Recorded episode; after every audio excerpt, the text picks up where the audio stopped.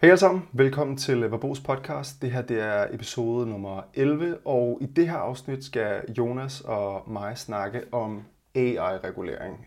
Umiddelbart kunne man friste til at sige, at det var en lille smule tørt emne, vil du måske synes.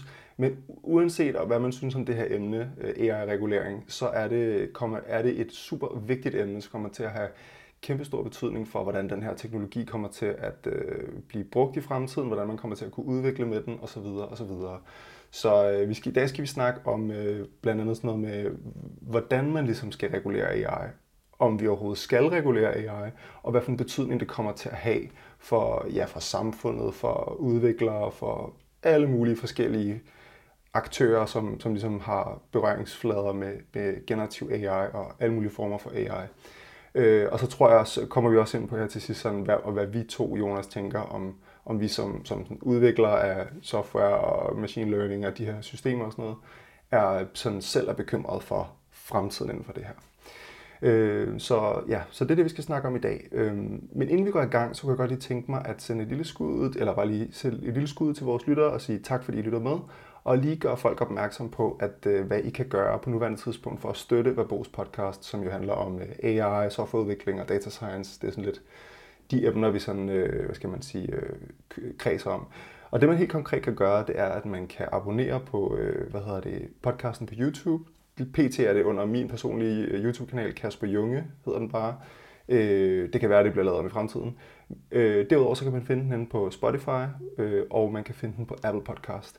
Og en lille ekstra ting, man faktisk kan gøre, hvis man gerne vil støtte mig, Kasper og Jonas, med at lave den her podcast og producere den, det er, at man kan, hvis man finder et fedt sted i podcasten, så kan man gå ind på YouTube i kommentarerne og lave timestamps, der hvor der er nogle fede samtaler, fordi så kan det være, at vi kan klippe dem ud, og så kan vi distribuere dem ud på det fine, flotte internet. Yes, så det er ligesom måder, man kan støtte podcast på. Men Jonas, nu har jeg snakket alt for meget. Skal vi ikke bare komme i gang med den her episode af VERBOS podcast? Jo, det skal vi. Ja. Normalt så har vi jo et eller andet tech-emne, som er totalt nørderi og sådan nogle ting. Og jeg har jo selv en uddannelse i noget samfundsfagligt som statskundskab, så jeg synes jo også, det her er ret nørdet og, og spændende. Og jeg fandt mig selv så sent som her i pinsen i en debat på LinkedIn om det her med, altså hvordan vi skal forholde os til bare at diskutere om, hvordan vi skal regulere AI. Fordi der er jo ingen tvivl om, at ChatGPT, det har jo fået alle op af stolen og politikernes opmærksomhed og sådan nogle ting. Og det er altså bare i min optik enormt vigtigt også at gribe den debat og ligesom sige, vi vil faktisk også snakke om det, os der er tekniske og sidder med det til dagligt. Så derfor så er det også, og derfor vi gør det her nu, vi snakker om det, fordi vi synes faktisk, at alle tekniske sådan involverede, de bør have en eller anden stemme også. Ja. Så nu starter vi med at sige noget. Og det synes jeg faktisk også er vigtigt, det er noget, jeg synes, der er mega fedt ved dig, Jonas, det er, at du har den her statskundskabsbaggrund, og du er mega interesseret i de der sådan, samfundsagtige ting. Det er vi andre selvfølgelig også, men du er måske lidt ekstra interesseret i det, og det er bare en mega fed kobling med hele den tekniske baggrund også, så jeg glæder mig rigtig meget til den her samtale, og høre, hvad vi kunne få gravet frem af fede vinkler. Yes. Ja. Men spørgsmålet er, altså, det virker som om, at der er rigtig mange, der siger, stiller spørgsmålet, hvordan skal vi regulere AI? Hvordan i alverden gør man det her, ikke? Men da vi ligesom skulle forberede os til det her afsnit, der kom vi til at snakke om sådan, skal vi overhovedet regulere AI? Hvad tænker du om det, Jonas? Eller sådan?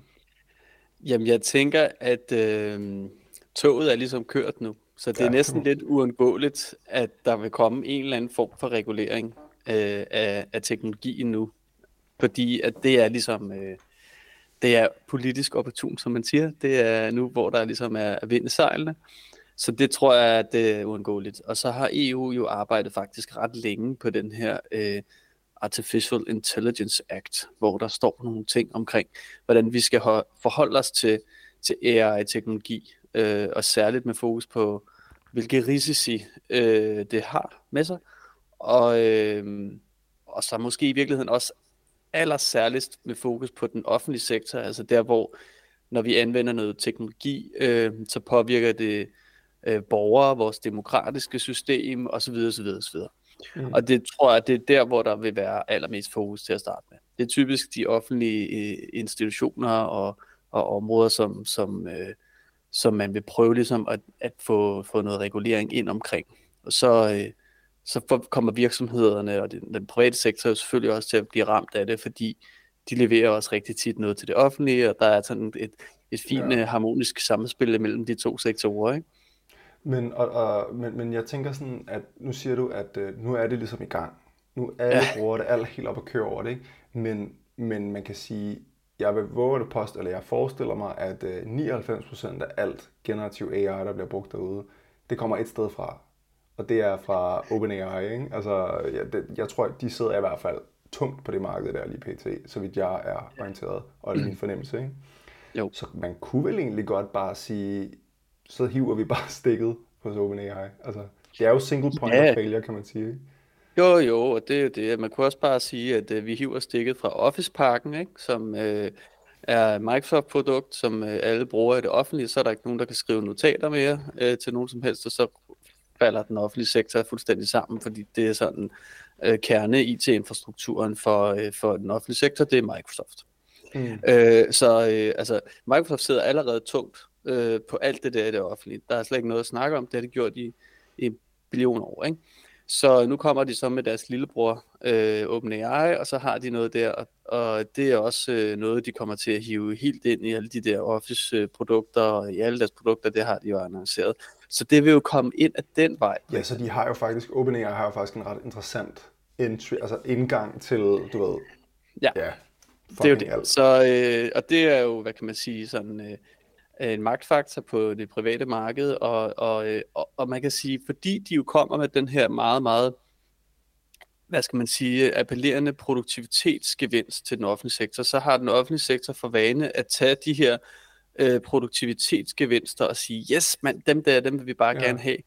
Og så går man ligesom efter dem. Det var også det, der skete dengang, man introducerede sådan generelt IT og IT-systemer i det offentlige. Altså det er tiltænkt, at det skal gøre den offentlige sektor mere produktiv. Vi skal kunne levere flere ydelser og med mindre, hvad kan man sige, mere effektiv sagsbehandling for borgere og så videre, ikke? Det er ligesom det, der ligger i de der teknologi. Hvad skal man sige, forudsigelser, ikke? At det er altid noget, der skal gøres mere produktivt. Og det vil være det samme, tror jeg, med AI, der kommer ind i den offentlige sektor nu. Det vil være sådan med det fokus. Ja, fordi der er på en eller anden måde et eller andet promise om en stor, flot produktivitetsgave, der står på bordet med en fin sløjfe rundt omkring, hvor alle virksomheder, det offentlige, alle siger bare, wow, hvad nu hvis vi kan øge produktiviteten på vores medarbejdere med et eller andet, jeg ved ikke, hvad man estimerer, 20, 25, 30%. Wow, hvem kan sige nej til det, ikke? Men i teorien, eller sådan, jeg ved ikke så meget om sådan noget lovgivning og jure og sådan noget, men i teorien er det jo sådan ret nemt at bare blokere. Altså man kunne godt bare sige, det kommer jo et sted fra. Det er jo ikke fordi det er spredt ud, man kan sige, open source modellerne er jo til en vis grad spredt ud over internettet, men de er heller ikke lige så capable, vel? Og kræver stadig special hardware at køre. Så i og med, at langt det meste altså brugen af den her teknologi er fra OpenAI og Microsoft, så kunne man vel godt bare regulere dem i virkeligheden, ikke? Eller, det kan man jo så ikke, altså, fordi det er jo en del af sådan generelt lov og ret i et demokratisk land, der man kan ikke lave en lov om, at den her specifikke virksomhed må ikke XYZ for eksempel. Fordi det er ikke lige for loven princip, kan man sige, ikke? Altså sådan sagt lidt banalt. Men jeg vil sige, altså noget af det, som der jo allerede sker i virksomheder, er jo også, at de regulerer sig selv. De går ind og siger, at vi må have nogle retningslinjer for, at vi ikke må bruge det her. Og det er fordi virksomhederne begynder at se en risici i at anvende de her teknologier selv. Og det er jo egentlig ret interessant, ikke? Fordi at, det tegner også et billede af på en eller anden måde, der er en eller anden frygt i altså den her adoption. Så man kan sige, hvis ikke EU havde kommet med nogle af de her guidelines, eller hvad skal man kalde det, frameworks, fordi det tror jeg egentlig, det er mest det, man skal se det her, den her Artificial Intelligence Act som en guideline til at vurdere risici for AI. Hvis ikke at det ligesom havde været der, så tror jeg, at virksomhederne selv havde opfundet nogle risici og nogle interne policies for det. Fordi der er jo sådan noget så banalt som, at du må ikke putte en masse kode ind i ChatGPT, fordi det kommer om til det store net. Og vi sidder heller ikke og prompter en search engine med en masse kode, for eksempel, som, eller nogle passwords eller tokens eller noget den dur der. Ikke? Så det er sådan mere sådan en banal ting, at du må ikke bruge det, fordi nogen ser en for stor risiko, fordi at mange medarbejdere måske tænker, det er virkelig produktivitetsboost, det vil jeg gerne bruge, og så er de ligesom drevet mod at bruge det, og så er man nødt til at lave nogle interne policies, bare sige, nej, det er forbudt, fordi jeg skal ikke styre det, og så kommer det ligesom til at ske på en eller anden måde, ikke? At nogen får lækket nogle informationer eller sådan et eller andet. Ikke? Ja, om medarbejdere, om kunder, eller om noget, noget for den interne kodebase for eksempel. Ja. Det sjove ved det er jo, og det er jo der, hvor jeg kommer ind med sådan lidt mere kritisk tilgang til det, det er, at nogen sidder og putter kode ind i den her ChatGPT-app, som er basically bare en browser-app, har jo ikke noget at gøre med teknologien AI, at den er farlig. Det har bare noget at gøre med, at den er så tiltrækkende, fordi den har den høje produktivitetsgevinster, så nogen kunne finde på at putte noget ind i en browser, de ikke skulle putte ind i en browser. Altså, det er jo ikke sådan, at jo, de gemmer det, og man skal ligesom have styr på de der ting, ligesom alle mulige andre apps, at dine beskeder bliver sjovt nok også gemt af Facebook osv., der skal du heller ikke sidde og putte sensitive informationer ind, eller i en sms skal du ikke sidde og putte sensitive informationer ind. Alle de der applikationer har jo det der med, at de gemmer nogle oplysninger, og der er nogle privacy concerns. Så det er jo bare det samme med ChatGPT som alt andet. Det er mit take, ikke? Men man kan sige, der er jo også den her med, at de kan jo også, det er jo ikke bare data, man sender, det er jo også data, som de så kan finde på at træne på. Og som ligesom kan blive en del af at gøre modellen bedre, og blive en del af modellen også, ikke? Altså hvis, det er jo en rigtig uheldig situation, hvis ChatGPT, de fremtidige versioner af ChatGPT begynder at outputte kode fra Novo Nordisks kodebase for eksempel, eller whatever, ikke? Det er vel også sådan noget, man er bange for, tænker jeg. Jamen det er det der, og det er også, altså det er jo også det, jeg tror, der får mange til at synes, at man skal regulere det. Altså det er i hvert fald den ene vinkel af det, ikke? Men spørgsmålet er, har vi brug for en ny lovgivning til ligesom at regulere det? Det er mit klare bud, lige præcis den case der, det har vi ikke. Altså der har vi masser på plads i forhold til det, og det handler mere om sådan data og datasikkerhed og sådan nogle ting, ikke? Vi har masser på det der. Vi har GDPR, og vi har sådan afledte datapolitikker, som også lå der før GDPR, ikke? Så jeg synes ikke nødvendigvis, det er mit personlige take, at der er behov for så meget mere. Men der kan være en masse andre nye ting, sådan uforudsete ting, som vi ikke kender til. Jeg tror, det er det, som man prøver med den her Artificial Intelligence Act, at man siger ligesom, du skal i hvert fald have lavet en risikovurdering af, hvilke risici der er med at bruge den her teknologi. Måske i virkeligheden fornuftigt nok, ikke? Jo, så man lige tænker sig lidt om. Men nu må du lige rette mig, hvis jeg tager fejl, men den her AI Act, som kommer fra EU, er hele den her ChatGPT generativ AI-bølge ikke kommet lidt bag på den? Så vidt jeg forstår, så den her AI Act var mere lavet til at kæmpe imod sådan noget med recommendation-systemer og... altså alle mulige sådan masse distribution af indhold, som bliver anbefalet af AI-algoritmer og kan påvirke sådan ting, altså sådan på den måde. Ja, jeg tror i hvert fald ikke, at man havde den her slags teknologi sådan specifikt i tankerne, da man gik i gang med det. Det er jo været i hvert fald 3 år siden, man gik i gang med den her AI-act, altså eller 4 år siden, eller sådan et eller andet. Så de har jo ikke på den måde haft det sådan salient i deres hukommelse, men det har fokus på mange andre ting, ikke? Og det er især sådan risici ved offentlig sagsbehandling baseret på en eller anden form for AI, der ligesom kan løbe løbsk. Man har sådan en idé om, at der er nogle teknologier, der kan automatisk løbe løbsk, og så får man måske systematisk diskrimineret nogle borgere, man får måske systematisk sagsbehandlet forkert, eller noget i den dur. Og den risiko er jo bare blevet mere, altså sådan, det føles som om det er en større risiko, når der så taler om AI, og derfor så er det der, det er kommet ind. Det er mit bud på, hvorfor det kommer ind sådan rent politisk. Ja. Og man kan måske allerede høre, at jeg også synes, at det er ligesom om, at det er ikke så nyt for mig, at jeg synes ikke, det er så nyt, at der er de her risici med automatiserede sagsbehandlingssystemer. Det er også fordi, jeg har været jeg har lige knapperne op 5 år i det offentlige, ikke? Og uddannet statskundskab.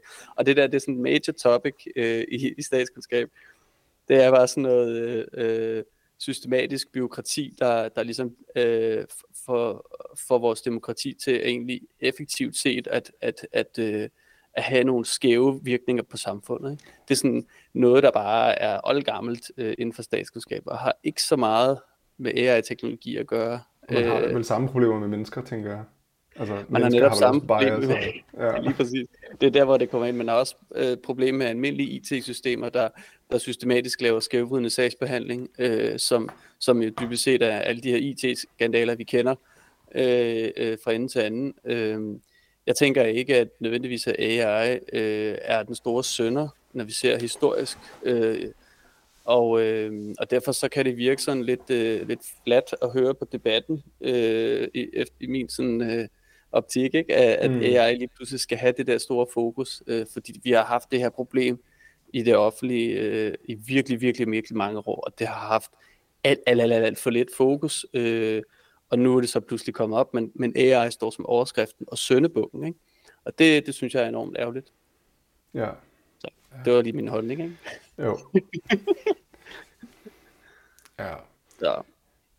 Men okay, så nu synes jeg, vi har snakket lidt om den her, sådan lidt den her dataetiske ting. Vi sender en masse data, AI, der tager beslutninger i sådan nogle old school AI, ikke generativ AI.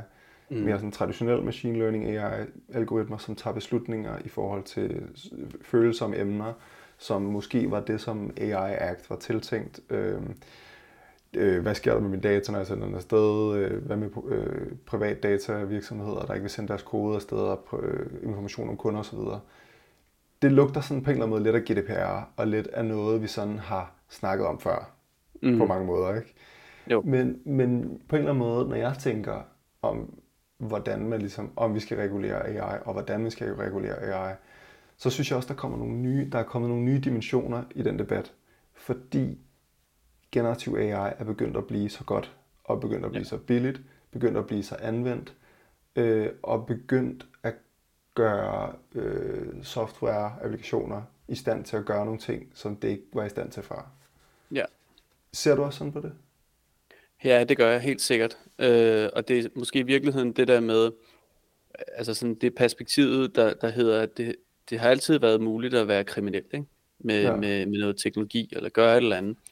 Det er blevet endnu nemmere nu at være kriminel med et stykke teknologi, for eksempel, ikke? Eller det er blevet endnu nemmere at lave noget horribelt ude i samfundet, som kan gå grueligt galt. Og det er det.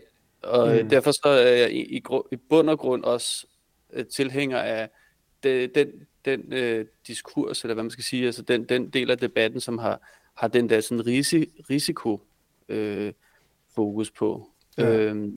Så jeg vil også sige, at der er nok en god grund til, at vi skal kigge nærmere på det. Men jeg tror egentlig, at altså, der er også noget med det der med, at vi jo ikke... Vi er jo ikke snot dumme, altså når vi får sådan en teknologi i hånden. Altså det er ikke bare sådan, at vi går ud og leger med ild som børn, vel? Og derfor så er der også et vis element af selvregulering, og det er det, jeg prøvede at nævne lige før. Så jeg tror simpelthen, at den her selvregulering kommer til at være langt foran det offentlige i et stykke tid, indtil man ligesom finder ud af, hvordan er det faktisk, at man selvregulerer sig selv derude, og så begynder man at kigge på det mere, end at man kommer sådan oppefra. Begynder at tegne en masse linjer for, hvordan man skal risikovurdere, hvordan man skal, fordi man kan ikke forudsige de der ting, fordi at den her udvikling, den er simpelthen bare i 120 km/t, ikke? Så jeg er helt sikker på, at der er et behov et eller andet sted, men det er edderbukken svært at svare på, hvor uden at have sådan en eller anden speciel case i hånden, ikke? Jo, ja, også fordi jeg synes også, man som udvikler, der altså ligesom tænker i, hvordan man kan bruge de her ting til nogle innovative applikationer og bruge dem til nogle fede dimser, som kan gøre folk mere produktive. Mm. Så er man også sådan lidt, det er også, vi ved jo heller ikke alt, hvad der kommer til at ske, og det er ligesom, det er lidt op for grabs lige i øjeblikket, hvad alt det her ender med, ikke? Og hvem bliver vinderne, og hvem bliver ikke vinderne, og hvad kommer der til, hvordan kommer det her til at, hvad kommer til at være brugbart med de her teknologier, og hvad for nogle, ja, og så videre, ikke? Men jeg ser det også lidt som om, at der er en frygt for, hvad folk vil bruge teknologien til, altså hvad onde mennesker derude vil bruge det til, eller hvad griske virksomheder kan finde på af uetiske ting, som, fordi de kan se en eller anden mulighed for at tjene penge ved at gøre et eller andet, der er nederen, men som anvender generativ AI. Ja. Det er ligesom om, sådan, det er en bekymring, men så er der jo også den der anden bekymring, som måske er lidt mere sølvpapirshatsagtig med hvad, i takt med, de her systemer bliver mere og mere autonome. Hvad, det er jo ligesom, så begynder det at blive endnu mere sådan AGI og mere sådan, hvad så hvis det ikke engang er sådan selve udviklerne af systemet, vi skal være bange for, eller sådan, hvad skal man sige, klassifikationerne af systemet, men mere sådan opførsel. Ja. Ja, det er sådan Terminator... Skynet. Ja, det er Skynet-rygten der. Men den tror jeg til gengæld er... altså, den er mere eksotisk. Den er mere eksotisk. Den er måske høj på øverst på hype-bølgen, var den måske højst, ikke? Og nu er det som om, sådan, det bliver hurtigt latterligt gjort igen, det der, ikke? På en eller anden måde. Altså, jeg hører ikke sådan noget, at vi skal have...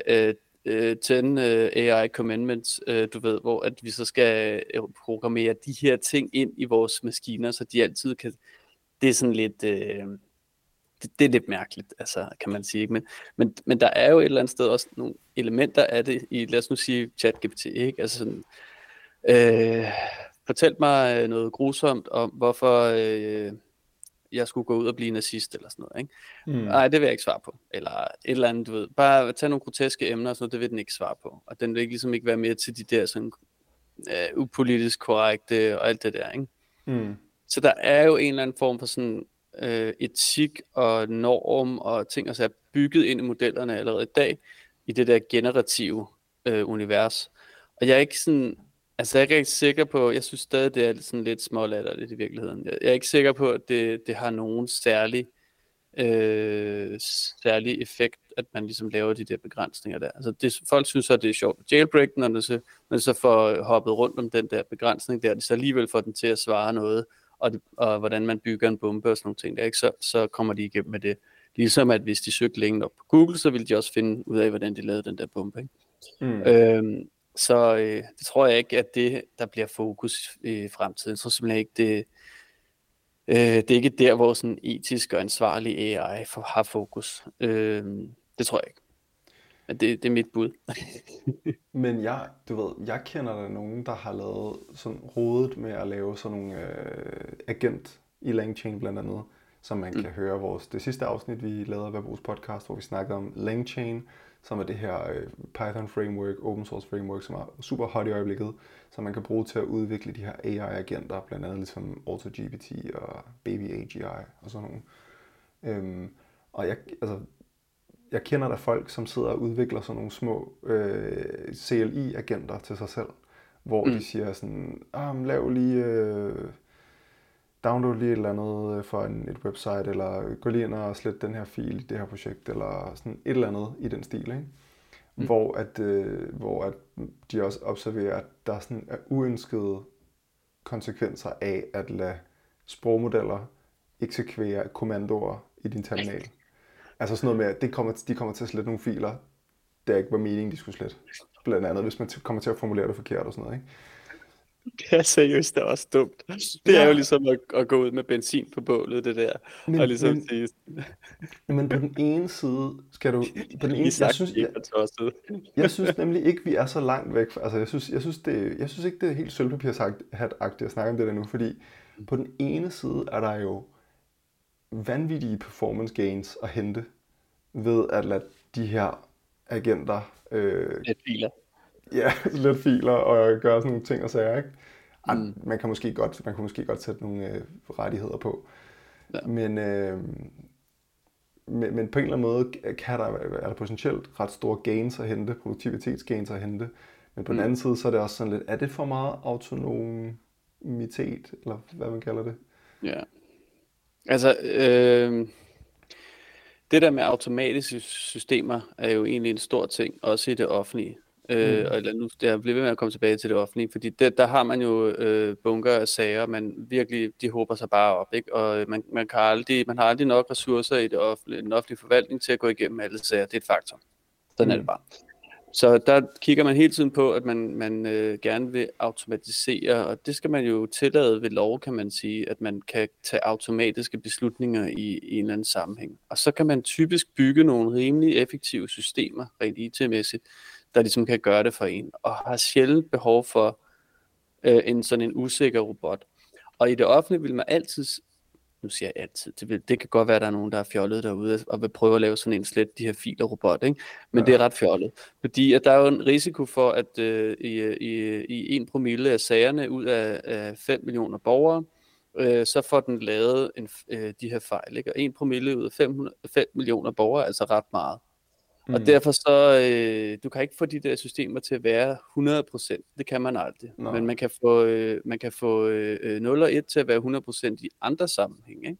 Og derfor så vil man måske altid default til nogle sikre løsninger, simpelthen bare fordi risikoen er virkelig minimal, ikke? Men den er der, og den er uacceptabel. Ja. Fordi at den konsekvens, det vil have for borgerne, er det bøvl, ikke? Altså det koster nærmest mere at rulle det tilbage. Det er jo ikke fordi borgeren mister sin ret, fordi man laver en bøf med en autogenereret dims. Tværtimod, så bliver det rigtig meget dyrere for det offentlige bagefter at sagsbehandle de forkerte afgørelser, som en robot har været med til at lave. Og det feeder jo ligesom det her purpose med, at man skulle have noget automatiseret ind, fordi så får du lige pludselig en bunke af sager på ny herover. Med sådan 10.000 manuelle sager, som ikke kan gå igennem robotten, sjovt nok, fordi at de er ligesom blevet dømt til at skulle kigge igennem manuelt, for det gik galt sidst, ikke? Ja. Og det er ligesom, altså, der kan du høre lidt, hvordan det offentlige fungerer nogle gange, ikke? Fordi det er faktisk et godt billede på, hvordan det nogle gange fungerer, ikke? Og det er jo virkelig bare sådan, så har man lavet en ting, der bare ikke virker. Det sker også i dag, at man forsøger at lave automatiserede systemer uden AI, fuldstændig uden AI, bare helt almindelige robot, og så går det også galt, og man er nødt til at lave en remedy på en eller anden måde, ikke? Altså hvis det offentlige pludselig gik ud og synes, at den risiko, den var bare væk nu, også selvom at man ikke havde AI Act fra EU, så ville der være noget helt mystisk i deres hoveder. Jeg tror ikke på det. Okay, bare lige hurtigt, bare lige som sådan en teknisk nørde lige snak hurtigt. Hvis man bare skider højt og heldigt på de der 1%, hvor det gik helt galt, og hvor der bare var, altså, eller whatever procent, tror du så, man kunne effektivisere voldsomt ved, hvis man bare satte 100% ind med OpenAI, altså med generativ AI og for at behandle sager i det offentlige? Altså hvis man virkelig bare lavede, hvis man forestiller sig, at man lavede sagsbehandleragenter, som ligesom bare, du ved, jamen ja, sagsbehandleragenter er da sindssygt smart, og det vil man sikkert også godt kunne implementere, men man skal ligesom have det her human in the loop. Man skal altid have en sagsbehandler, der kigger tingene igennem. Og så er det jo ikke den her AI-løsning, der dybest set tager beslutningen. Den fremstiller bare sagen.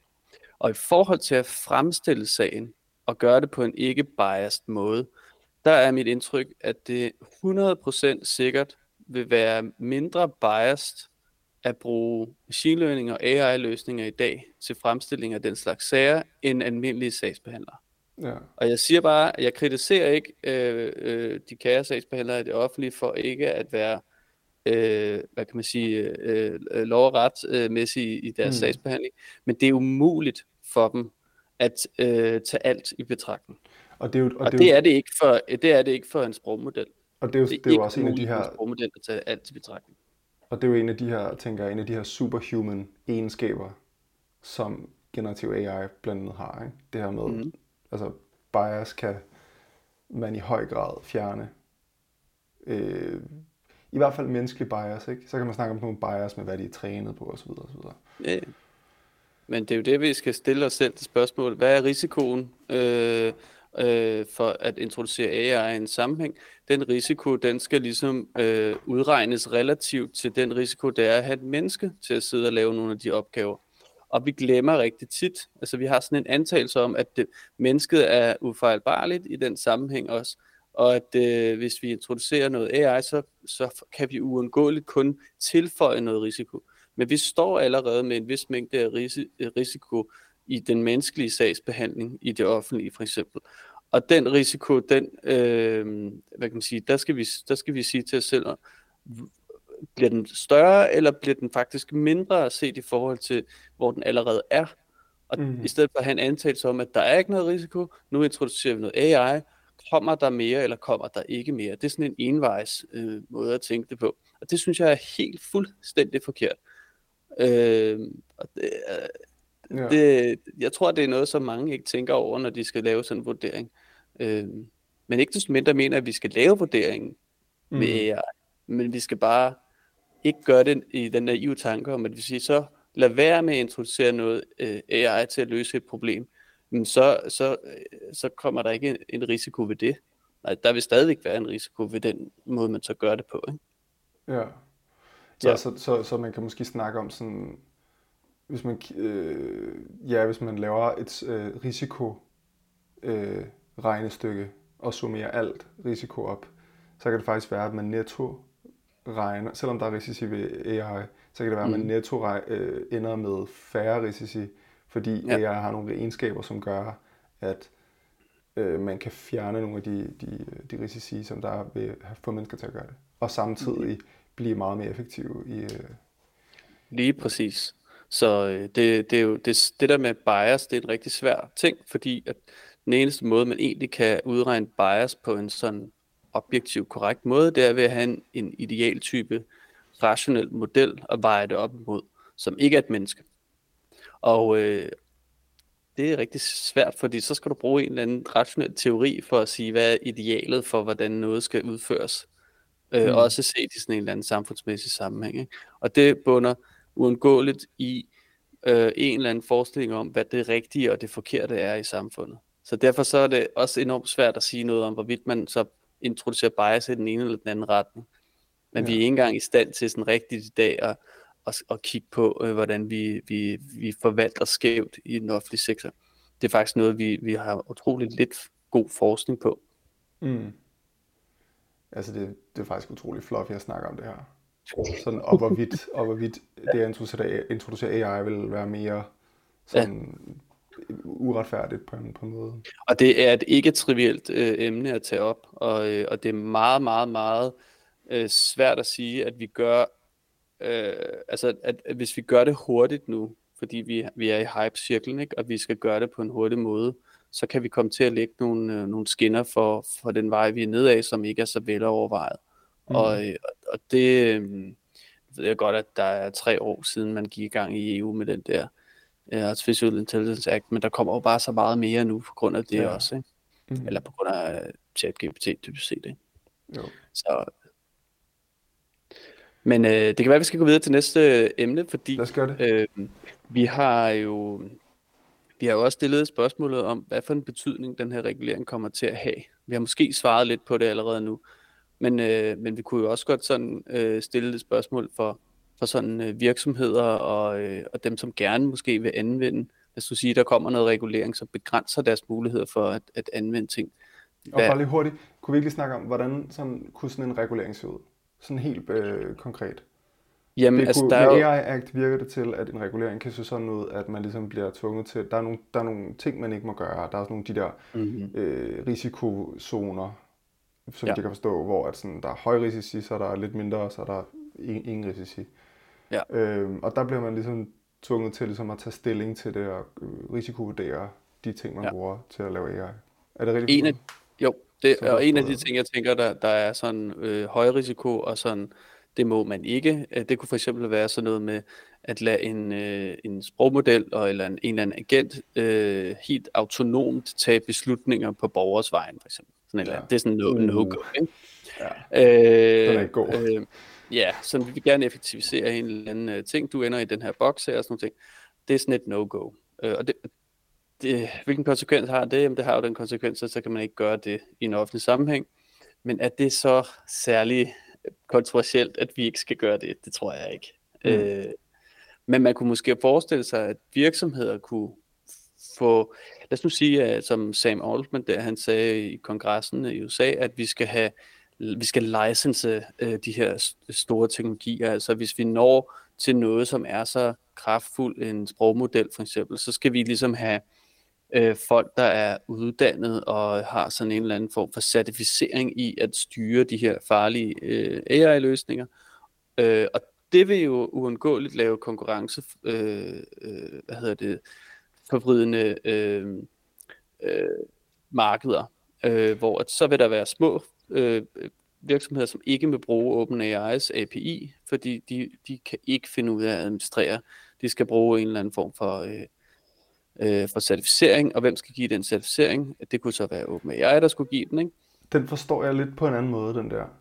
Jeg forstår det på den måde, at Sam Altmans forslag var, at dem, som laver grundmodellerne, altså de store, du ved, GPT 3.5 og GPT 4, dem, som der er ret få af nu, på nuværende tidspunkt, sådan relativt få af i hvert fald, altså venter aktørerne, kan man sige, der udbyder modellerne. Jeg forstod det sådan, at det var dem, der skulle licenses. Så de skulle ligesom, folk, der udbyder de her sprogmodeller, skal ligesom have en licens til at gøre det og vise, at de har lavet de nødvendige sikkerhedsevalueringer af, at hvordan de opfører sig modellerne osv. Og det kan man jo sige, det kommer jo så til at være konkurrenceforvridende på, hvis det er det, han mener med det, så kommer det jo så til at være utrolig konkurrenceforvridende på dem, de virksomheder, som gerne selv vil træne deres egne foundation-modeller og udstille. Så det er på en eller anden måde sådan lidt et sjovt forslag, som, eller man kan beskylde Sam Altman for ikke at være sådan helt, du ved. Ja. Det er jo et meget belejligt forslag, lad os bare sige, at det blev til virkelighed i morgen. Så ville det være et ret belejligt forslag for OpenAI, som så lige pludselig kunne være ret godt seedet til en fin licens til at kunne udbyde de her modeller. Og så har de bare ligesom, jeg har hørt et udtryk, at Sam Altman, han ligesom trækker stigen op bag sig. Ved, han er kravlet op på grundmodels podiet og står og skinner sig i succes og se, hvad vi har gjort og sådan noget. Og så hiver han stigen op og siger, fuck jer alle sammen, det nu I bare... nu skal I bruge det selv. Det vil jo så vil være tilbage til noget proprietary software, hvor at, vi skal have hele den offentlige sektor, de skal uddannes i hvad kan man sige, ansvarlig brug af den her teknologi, og så er der sådan et kæmpe, altså du ved, sådan biøkonomi til det her, der lige pludselig begynder at komme i gang, ikke? Og så skal der bare postes penge i det her efteruddannelse og det og andet. Ja. Det kunne jeg også godt forestille mig, at det blev en konsekvens af, at man ligesom introducerer sådan noget der med, jeg tror, det er noget, der ligger lidt mere USA til det her, hvis jeg skal være helt ærlig. Ja. At det er noget, som er typisk for måden, man forsøger at regulere ting på i USA. Jeg har svært ved at se, at det skulle blive en realitet i EU-regi, fordi det er ikke sådan, mit bud er, at det ikke er sådan en EU-tradition at gøre ting på den måde. Og så er nationalstaterne i EU også meget mere... de har ligesom også et say i det der, på en eller anden måde, ikke? Så det kommer ikke bare fra oven, at det er der er modellen. Og især ikke, altså du ved, man tager ikke bare, ligesom Sam Altman siger, og indfører det. Det kan man måske have lidt mistanke om, at i USA, der er man lidt mere doven, hvad angår selvtænkning i den offentlige sektor. Når man skal lave politik, så tager man mere det, der kommer ud fra markedet, og det er de store virksomheder. Det er sådan en klassiker. Det er to forskellige modeller for, hvordan man ligesom laver politik. EU og USA er meget forskellige, hvad angår det. Men jeg tænker også, når jeg tænker på, nu kommer jeg måske lidt tilbage til det, vi snakkede om før, men sådan, det virker som om, at det som AI Act og det som EU er interesseret i at lovgive imod, det er AI, som bliver sendt ud til masserne, på sociale medier, og som ligesom, eller det er i hvert fald der, de har identificeret nogle problemer, men så også de her, altså når folk ligesom får serveret AI, kurateret indhold, men jeg ved ikke helt rigtigt, hvad de har ligesom har fået ramt, hvordan de har fået ramt det, om de overhovedet har det. Men så også den her med folk, der bruger AI i deres virke som i en eller anden følsom position, for eksempel som sagsbehandler eller sådan noget. Mm. Men det virker til, når det, så længe det sådan er et personligt produkt, som folk bruger personligt og privat, så er det svært at sætte noget imellem det. Ja.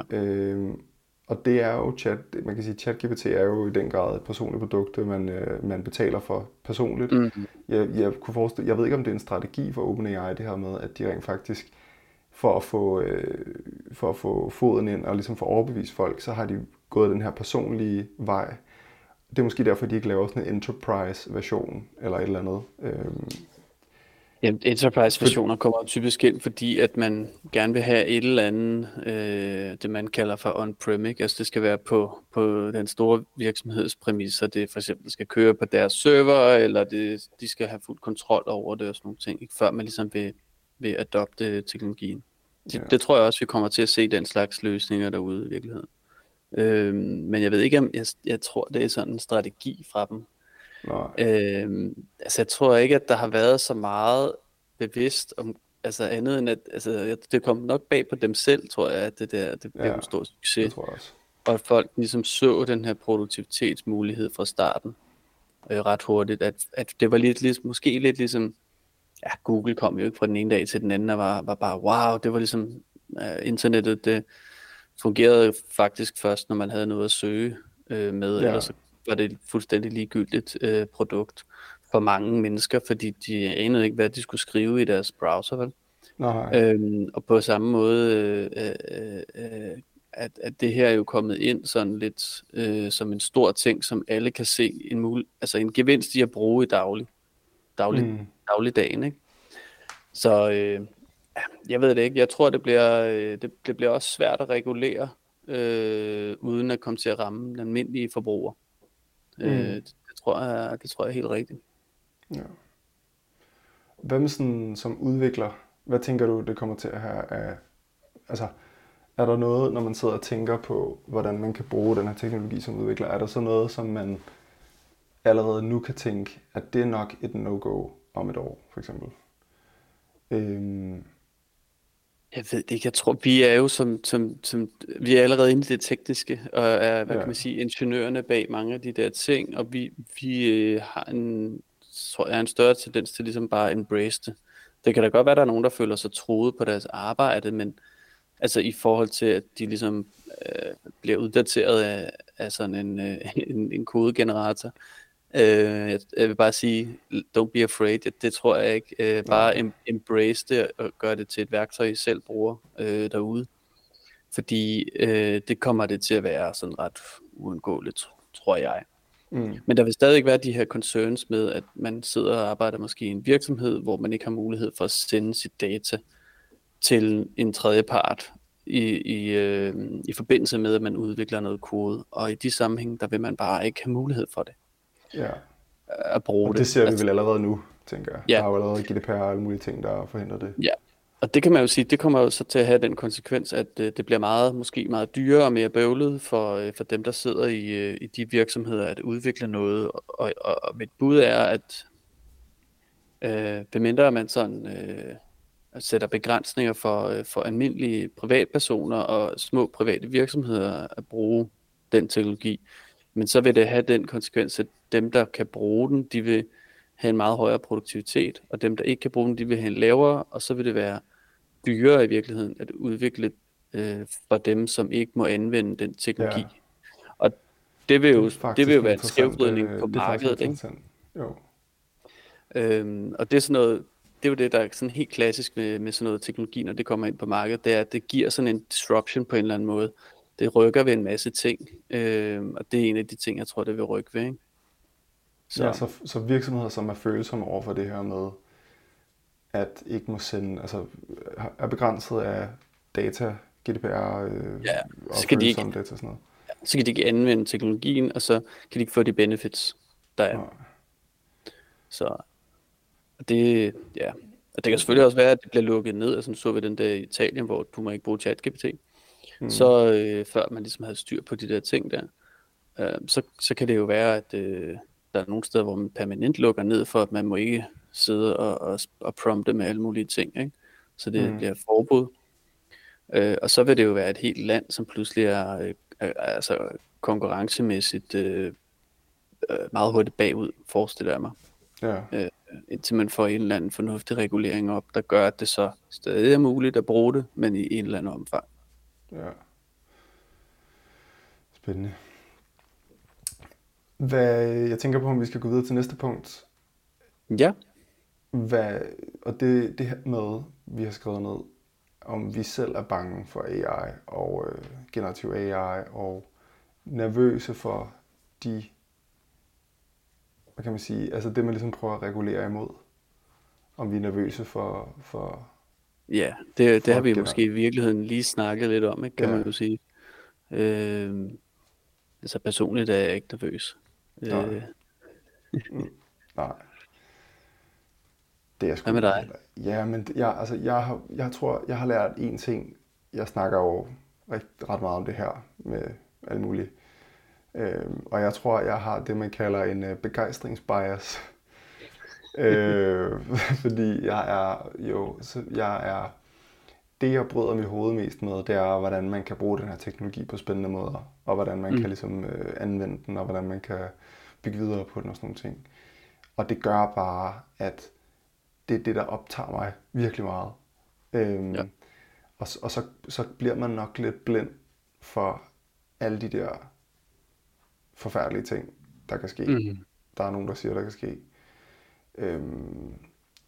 Men jeg vil sige, jeg synes, der er mange af de her ting, som vi snakker om nu her med, om AI skal tage beslutninger med, altså det synes jeg allerede, det virker som om, den type regulering er der sådan rimelig godt styr på. Ja. Og det virker som om, at den er på vej, og der skal vi nok begynde at få en fornuftig omgang med de her teknologier. Jeg tror mere, sådan, hvis jeg skulle være bekymret for noget, så er det mere de der sådan lidt mere eksotiske risici, der er ved det. Sådan det her med, hvad sker der, når man sætter sådan en agent løs der? Til at løse forskellige problemer og giver den kontrol over. Du kan få den altså, til at eksekvere kode og kommandoer i din terminal og så videre, ikke? Ja. Så den der autonomi-ting. Jamen, sådan, jeg tænker på, kan vide, kommer der til at være en regulering, altså kommer man til at skulle regulere på et tidspunkt mod, hvad for nogle værktøjer man må sætte de her AI-modeller til at bruge? Altså skal det for eksempel være ulovligt og altså fordi man kunne godt forestille sig, at der var nogle virksomheder, altså det kunne være en udfordring, kan man sige. Jeg som virksomhed, jeg laver et startup, jeg prøver sgu bare at lave hele min IT-afdeling, hele min udviklingsafdeling med LLM-agenter, der bare, du ved, udvikler og eksekverer koder og sådan noget, ikke? Altså sådan, det vil man jo prøve på. Altså det er der jo folk, der vil prøve på. Og altså, du ved, der er også folk, der vil prøve på at gøre vildere og vildere ting med de her agenter. Og de vil formentlig blive bedre og bedre til det. Og teknologien vil blive udviklet sig og skabe flere muligheder. Det vil blive mindre og mere tilgængeligt osv. Så jeg tror... Det er løs på aktiemarkedet. Ja, hvem ved. Det har vi jo allerede tænkt, der er sluppet løs på aktiemarkedet, og den kaliber der. Så jeg ved ikke rigtigt, om jeg vil slippe en sprogmodel løs på aktiemarkedet. Nej. Ja, men jeg synes, der er nogle ting der, som, altså du ved, hvad for nogle systemer hugger man dem op til? Ja. Og hvad for nogle redskaber giver man dem til at agere i de systemer? Man kommer til at snakke om på sigt. Ja, det tror jeg også. Det lyder som sund fornuft, at man vil ikke give dem en pistol i hånden, for eksempel, eller man vil ikke give dem et eller andet... voldeligt værktøj, som kan gå galt. Og der tror jeg måske faktisk, det som du siger der med slette filer, altså bare det der med at give den en terminal, hvor den sådan set kan gøre, hvad den vil i den terminal. Det er måske også lige at stramme det lidt, ikke? Men det vil jeg nok også synes er lidt fjollet. Men skal man lovgive mod det? Det ved jeg ikke. Det tror jeg ikke, du skal lovgive mod, men jeg tror, du skal lovgive mod, hvad et IT-system må gøre generelt. Ja. Et IT-system må for eksempel ikke hacke andre systemer. Også selvom at det er en AI-agent, der har gjort det. Det ikke er mig. Ja. Det er ikke mig, der har gjort det. Det var en AI. Og så hvem skal så retsforfølges? Jamen, der er jo nogen, der er ophavet til den AI. Det er selvfølgelig den person, der så skal retsforfølges for at hacke et eller andet, ikke? Ja. Men har vi ikke lovgivning i dag allerede, der ligesom kan håndtere den situation? Jo, det er selvfølgelig rigtigt nok, ja. Så det er ligesom, men altså, hvis man så har sluppet en AI løs, og den så er begyndt at hacke andre systemer, og man ikke vidste det, er det så ens skyld? Ja, og det er jo så der, hvor at, det er det jo, fordi at der skal du ligesom kende de risici, der er ved at slippe en autonom agent løst. Og det er derfor, det giver fin mening, det der med at klassificere ting i risicigrupper, som man gør i den her Artificial Intelligence Act. Og det kan være, jeg ved så ikke om, altså skal der være noget ansvar med, at man ligesom har nogle risici, og hvem bærer så den her risiko, ikke? Så det er jo bare sådan som alt muligt andet lovgivning også fungerer i dag, og det er sådan ret sund fornuft. Det er ikke noget, der er specielt for AI. Det er det, der er sådan lidt mystisk. Det er noget, der er noget, der kan generaliseres på tværs af sektorer, som nogle principper, der egentlig kan fungere, uden at det skal være AI, der står som overskriften. Og det er måske der, jeg bare tænker, at okay, men det har vi vel allerede. Altså det mennesker må gøre. Jeg er ikke bange for, at vi ikke kan dømme nogen for at slippe en rogue AI-agent løs, der får skabt kaos. Altså, at de ikke kan blive stillet for en domstol og retsforfølges i dag. Det er jeg ikke bange for, at hvis ikke vi havde de AI, eller Artificial Intelligence Act, at vi så ikke kunne gøre det. Nej. Så det er jo der, hvor man kan sige, behovet for at gøre noget ekstra reguleringsmæssigt, hvor ligger det henne? Det er enormt svært at finde ud af, at der er noget særligt nyt i AI, der gør, at vi skal regulere på en anden måde, ikke? Jo. Så. Men det er vel nyt, der er vel noget nyt i, at software-systemer, eller IT-systemer, er i stand til at gøre nogle nye ting, som det før kun var mennesker, der var i stand til at gøre. Det tænker jeg, der må der være et eller andet, hvor det kommer bag på nogen. Altså, der må der være nogle tilfælde, hvor det sådan, det havde vi ikke regnet med.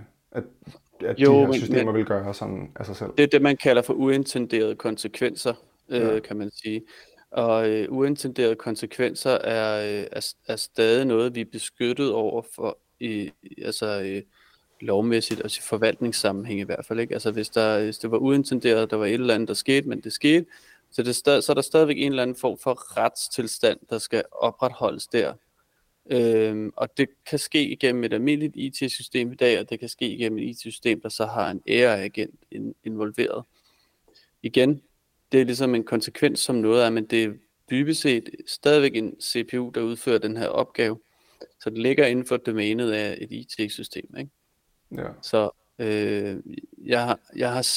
det er selvfølgelig blevet nemmere at lave nogle virkelig quirky ting, der kan gå galt. Og derfor skal vi på en eller anden måde være opmærksom på, at den her teknologi skal vi være professionelle omkring den. Det skal vi 100%, ikke? Fordi ellers så går det jo galt. Ligesom vi skal med alt muligt andet teknologi, ikke? Hvad med, altså sådan, men sådan, okay. Ja. Jeg tænker bare sådan, hvad med sådan nogen, der af en eller anden årsag vil, du ved, lave stalker-GPT, så du ved, stalker folk? Og bare generer folk og harasser dem og giver sig ud for at være rigtige mennesker, men ikke er det, eller hvad skal man sige? Skulle det blive lovligt nu, fordi det var en GPT, der gjorde det? Nej, vel? Nej, fordi det er jo ikke lovligt i forvejen. Selvfølgelig er det ikke det. Det er stalking. Ja, og så er ideen det her med, at det bliver sat i verden af en. Og så er det dem, der ligesom er til ansvar for det. De har ligesom bare udført de handlinger igennem. Ja, okay. Og så, ja. Hvad så med det, sådan noget det var ikke mig, det var jeg agenten. Hvad så med sådan noget med okay, sidste ting, så tror jeg også, vi kan tage rundt af og sådan noget, fordi man kunne snakke for evigt om det her. Men hvad så sådan noget med, det. Når der er valg i USA for eksempel? Hvad så AI Army? Ja. Der bare, du ved, går løs i hvad hedder det, kommentarfelterne, giver sig ud for at være, du ved, rigtige mennesker, og ligesom bare skaber et billede af, at der er en stor modstand mod en eller anden kandidat, eller ligesom sådan... Ja. Jamen, det er også et problem. Er det ulovligt nu? Nå, jamen det ved jeg så ikke rigtigt. Er det ulovligt at lave det? Det er jo et fænomen, vi har kendt før fra en valgkamp, og vi har haft det op at vende og sådan ting, ikke? Men og det er jo muligt at gøre, kan man sige, uden AI også, ikke? Er det lovligt at skævvride et valg med at sprede disinformation? Det er jo måske i virkeligheden et mere seriøst emne at tage op, altså disinformation.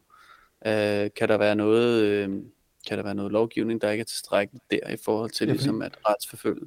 Men igen, så tror jeg, det er en abstraktion, som går ud over, at det er teknologien AI. Fordi lad os nu sige, at vi lavede sådan en lovgivning, hvor det var sådan disinformation, og AI genererede noget tekst.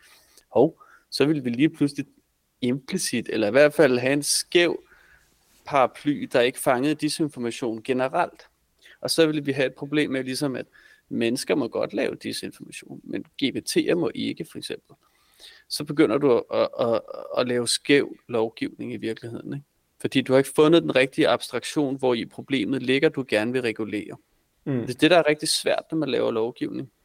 Og det er rigtig svært at gøre det i et tidspunkt i en samfundshistorie, hvor at man befinder sig lige præcis på den bølge, der er ved at bryde, så at sige, i historien. Og det er først, når man kigger tilbage nogle år efter, at man ligesom kan se det. Og det er derfor, jeg synes, at nu vi skal være ekstra opmærksom på, hvordan vi begynder at regulere ting. Ja. Så. Det kunne være spændende at finde ud af, om der var noget lovgivning mod sådan aktivt at sprede misinformation.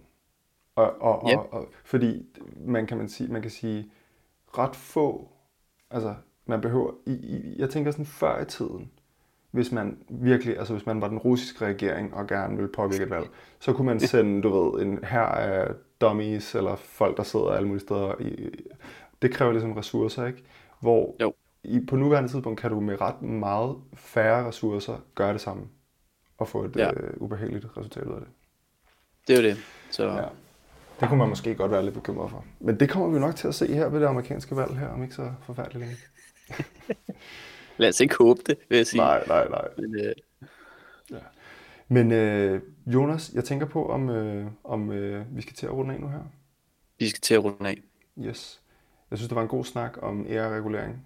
Det er sgu en vigtig snak at tage. Fordi det kommer vi ikke til at stoppe med at snakke med lige forløbet, tror jeg. Nej. Og det kunne også være interessant i øvrigt, at... Nu har vi været mere sådan en meningspanel her i dag, og det kunne være interessant at have nogle andres, vi er jo ikke sådan en journalistmedie, vel, men det kunne være interessant at have nogle andres mening med indenover os, så hvis man har nogle meninger om den slags her, eller man har nogle inputs til noget af det, vi siger, er noget forfærdeligt vrøvl, så må man meget gerne række ud også, fordi vi kunne virkelig godt tænke os at snakke med nogle andre. Det kunne være, vi skulle lave en... Det kan være, vi må lave et afsnit, hvor vi har en med inden måske, og får nogle andre perspektiver på det her. Ja. Men i hvert fald, tusind tak for i dag. Tak fordi I lyttede med. Husk, at I kan støtte VERBOS podcast ved at subscribe på Spotify, Apple Podcast, YouTube, og eventuelt lave timestamps i kommentarerne på YouTube, der hvor der er nogle fede passager. Hvis I synes, der er det overhovedet. Det er der jo ikke givet. Men tusind tak for i dag, og vi ses næste uge. Tak for i dag, Jonas. Ja, tak for i dag.